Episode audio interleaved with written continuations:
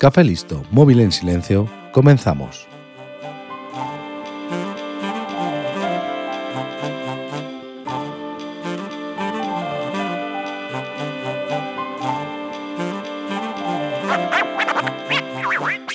El siglo XIX era un paraíso de oportunidades siempre que fueses un hombre blanco, europeo y con dinero.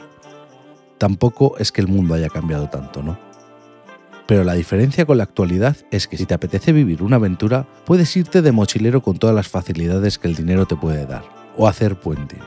Pero en el siglo XIX todavía había muchas cosas desconocidas para el mundo occidental que estaban esperando ansiosas a ser descubiertas, entre comillas.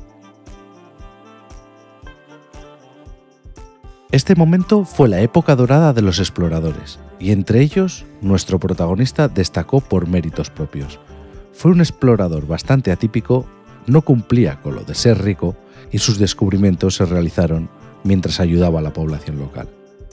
Hoy en 15 minutos voy a contarte la historia de David Livingstone.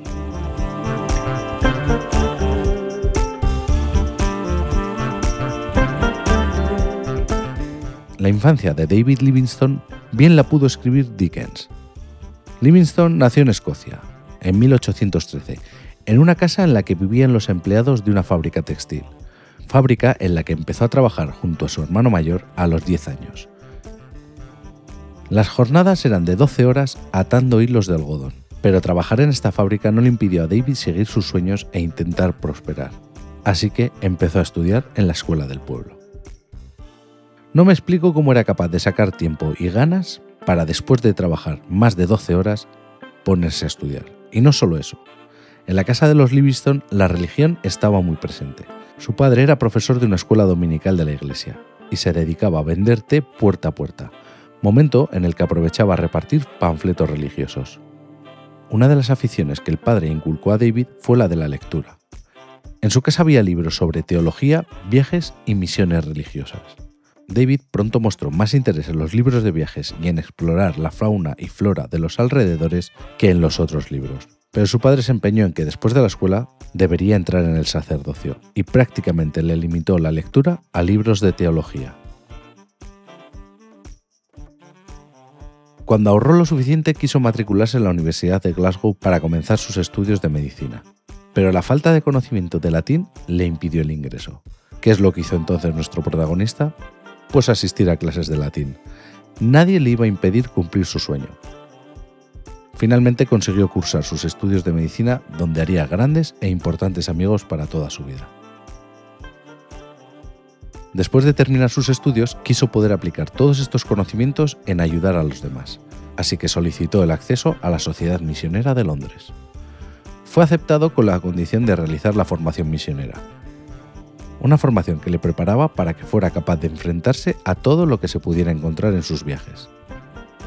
Estos estudios iban desde las prácticas de medicina hasta la botánica, la teología y pasando por todo lo relacionado con la maternidad, embarazo y parto, para así ayudar a todo el mundo. Ya licenciado por el Colegio de Médicos y Cirujanos de Glasgow y como teólogo, estaba listo para ser enviado a su primera misión. En un principio David Livingstone iba a ser enviado a China, para propagar así la palabra de Dios y ayudar a la comunidad como médico, pero el estallido de la Primera Guerra del Opio truncó sus planes. La Guerra del Opio fue una lucha colonialista que implicó al Imperio Británico con China. Los británicos querían tener el control sobre el comercio de opio que pasaba entre China y la India, pero el gobierno chino no estaba dispuesto a ceder un negocio tan importante, y estalló una guerra bastante desigual. La guerra del opio tuvo dos partes, en ambas China salió derrotada. En la segunda parte de la Guerra del Opio, Francia se alió con el Imperio Británico para derrotar a China y hacerle firmar unos tratados bastante abusivos. Entre las exigencias británicas estaba la anexión al imperio de Hong Kong, un tema que sigue coleando hasta día de hoy.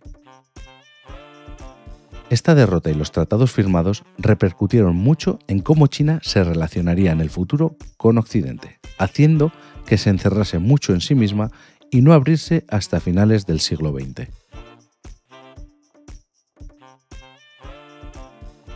Con su primer destino cancelado, Livingstone fue enviado al que sería su continente adoptivo, fue enviado a Ciudad del Cabo. Llegó a una misión que estaba a cargo de otro escocés como él, llamado Robert Moffat. Nuestro protagonista no perdió el tiempo y al poco de llegar se casó con la hija del jefe. En 1849, Moffat organizó una expedición para expandir la misión hacia el interior del continente y puso al frente a Livingstone. Esta expedición duró varios años, en los que Livingstone descubrió por accidente el lago Ngami, el río Zambeze y, lo más importante, las cataratas Victoria. Livingstone le puso el nombre a estas cataratas en honor a la reina Victoria de Reino Unido, pero la tribu local, los Makolo, las llamaban humo que truena, con estos descubrimientos en su haber, Livingstone volvió a Inglaterra para buscar financiación. Él pensaba que el río Zambeze podía jugar un papel decisivo a la hora de abrir nuevas rutas comerciales y misioneras, ya que era navegable y Livingstone había visto el potencial que tenía la zona para los intereses del país. En su vuelta a casa también aprovechó para publicar un libro en el que relataba sus expediciones y descubrimientos, así como para dimitir de la sociedad misionera.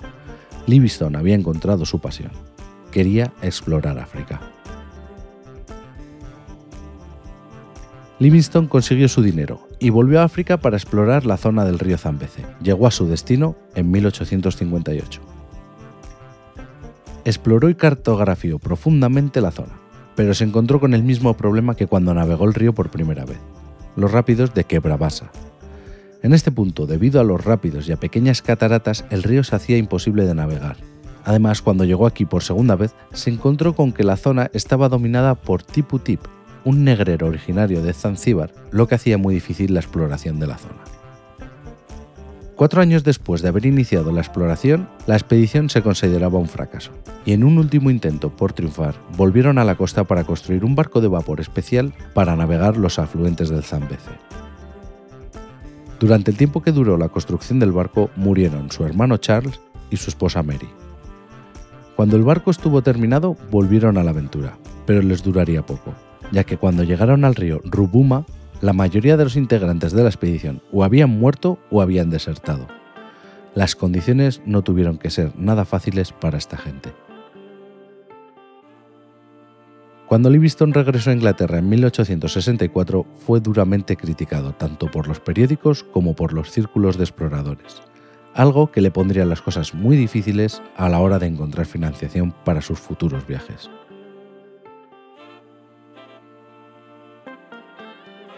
En 1865 fue designado por la Real Academia Geográfica para encabezar una expedición que encontrase el verdadero nacimiento del Nilo, Varios exploradores ya habían dicho dónde nacía el Nilo, pero Livingstone defendía que nacía más al sur de lo que habían pintado los mapas, y como era uno de los mayores conocedores de África Central, pues le dieron dinero para que buscara lo que sería su obsesión hasta el final de sus días.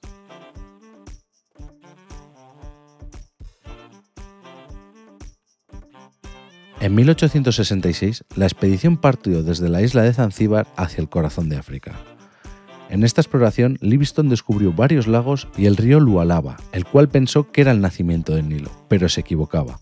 Era la cabecera del río Congo.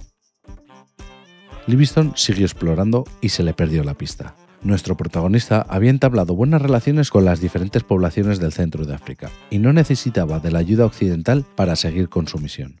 Esto sumado a que no quería volver a casa habiendo fracasado otra vez, hizo que Livingstone desapareciese para los occidentales e incluso se le diera por muerto.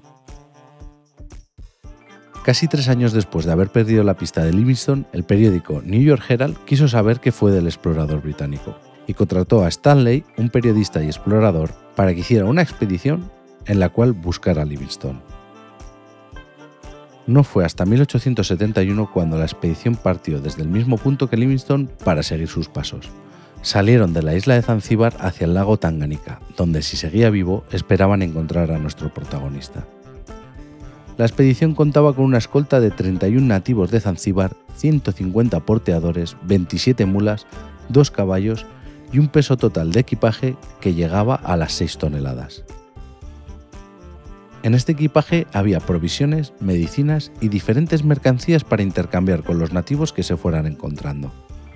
El viaje fue tortuoso, ya que los víveres escaseaban, las tribus locales exigían demasiado por dejarles pasar e incluso habían perdido varios hombres en diferentes reyertas. Y lo peor es que apenas habían oído hablar del fantasma de un anciano demacrado, de piel blanca, que no hacía otra cosa que navegar ríos. Por fin, 236 días después de iniciar una misión prácticamente suicida, la expedición llega a Uijiji. Cuando la población local ve que la caravana está dirigida por un hombre blanco, van rápidamente a avisar a Livingston, pensando que conocería a ese hombre blanco. Cuando estos dos hombres blancos se encuentran en medio de África, Stanley pronunció la legendaria frase, el doctor Livingstone, supongo. No se sabe a ciencia cierta si esta frase se llegó a decir o si fue lo primero que se dijeron, pero como Stanley lo escribió en su reportaje y Livingstone no vivió para contradecirlo, esta frase quedará para la historia. Los dos exploradores hicieron cierta amistad y pasaron un tiempo explorando el norte del lago Tanganica, pero cuando Stanley decidió dar por terminada la misión y regresar para contarlo todo, Livingstone se negó a dejar África y siguió con su misión de encontrar el nacimiento del Nilo. En marzo de 1872, los dos únicos hombres blancos en el corazón de África separaron sus caminos. Livingstone siguió explorando hasta su muerte, el 1 de mayo de 1873 murió en un pequeño pueblo de Zambia a causa de la malaria, de la cual llevaba tiempo enfermo, y de una hemorragia interna causada por la disentería. Sus sirvientes conservaron su cuerpo en sal y lo portearon hasta Bagamoyo, en la costa del Índico, y de allí fue transportado a Inglaterra donde enterraron su cuerpo en la abadía de Westminster pero antes de portear su cuerpo, sus sirvientes sacaron su corazón y lo enterraron debajo de un árbol, porque como dijeron, el corazón del Dr. Livingstone pertenece a África. Durante un tiempo se difamó la memoria de Livingstone, diciendo que no había hecho otra cosa que encontrarse por casualidad con las cataratas Victoria, y que todo lo que había explorado ya lo habían hecho otros antes que él. Pero de lo que tardaron en darse cuenta fue de que aparte de haber sido un gran explorador de las rutas fluviales de África Central, el mayor valor de Livingstone fue las relaciones que trabajó con las diferentes tribus. Livingstone estaba en contra de la esclavitud, y lo que intentó durante sus viajes fue tejer unas relaciones comerciales entre las diferentes poblaciones que les harían crecer económicamente, y según él, esto acabaría con la esclavitud. Muchas veces cuando revisionamos la historia desde nuestra actualidad, enseguida tachamos a las personas con diferentes adjetivos malsonantes e incluso se ensucia su memoria.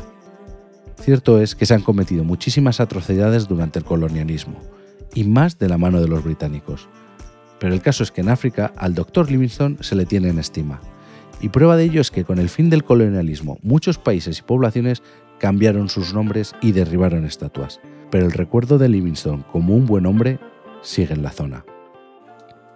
Y como lo prometido es deuda, en menos de 15 minutos te he contado algo que te ha entretenido o lo he intentado. Puedes encontrarme en todas las redes sociales como arroba arcachofas. Espero tus comentarios y valoraciones en iVoox, Apple Podcasts y Spotify. Y recuerda que este podcast pertenece a Fantasy Factory, donde encontrarás otros podcasts que también pueden entretenerte. Un saludo y hasta la semana que viene.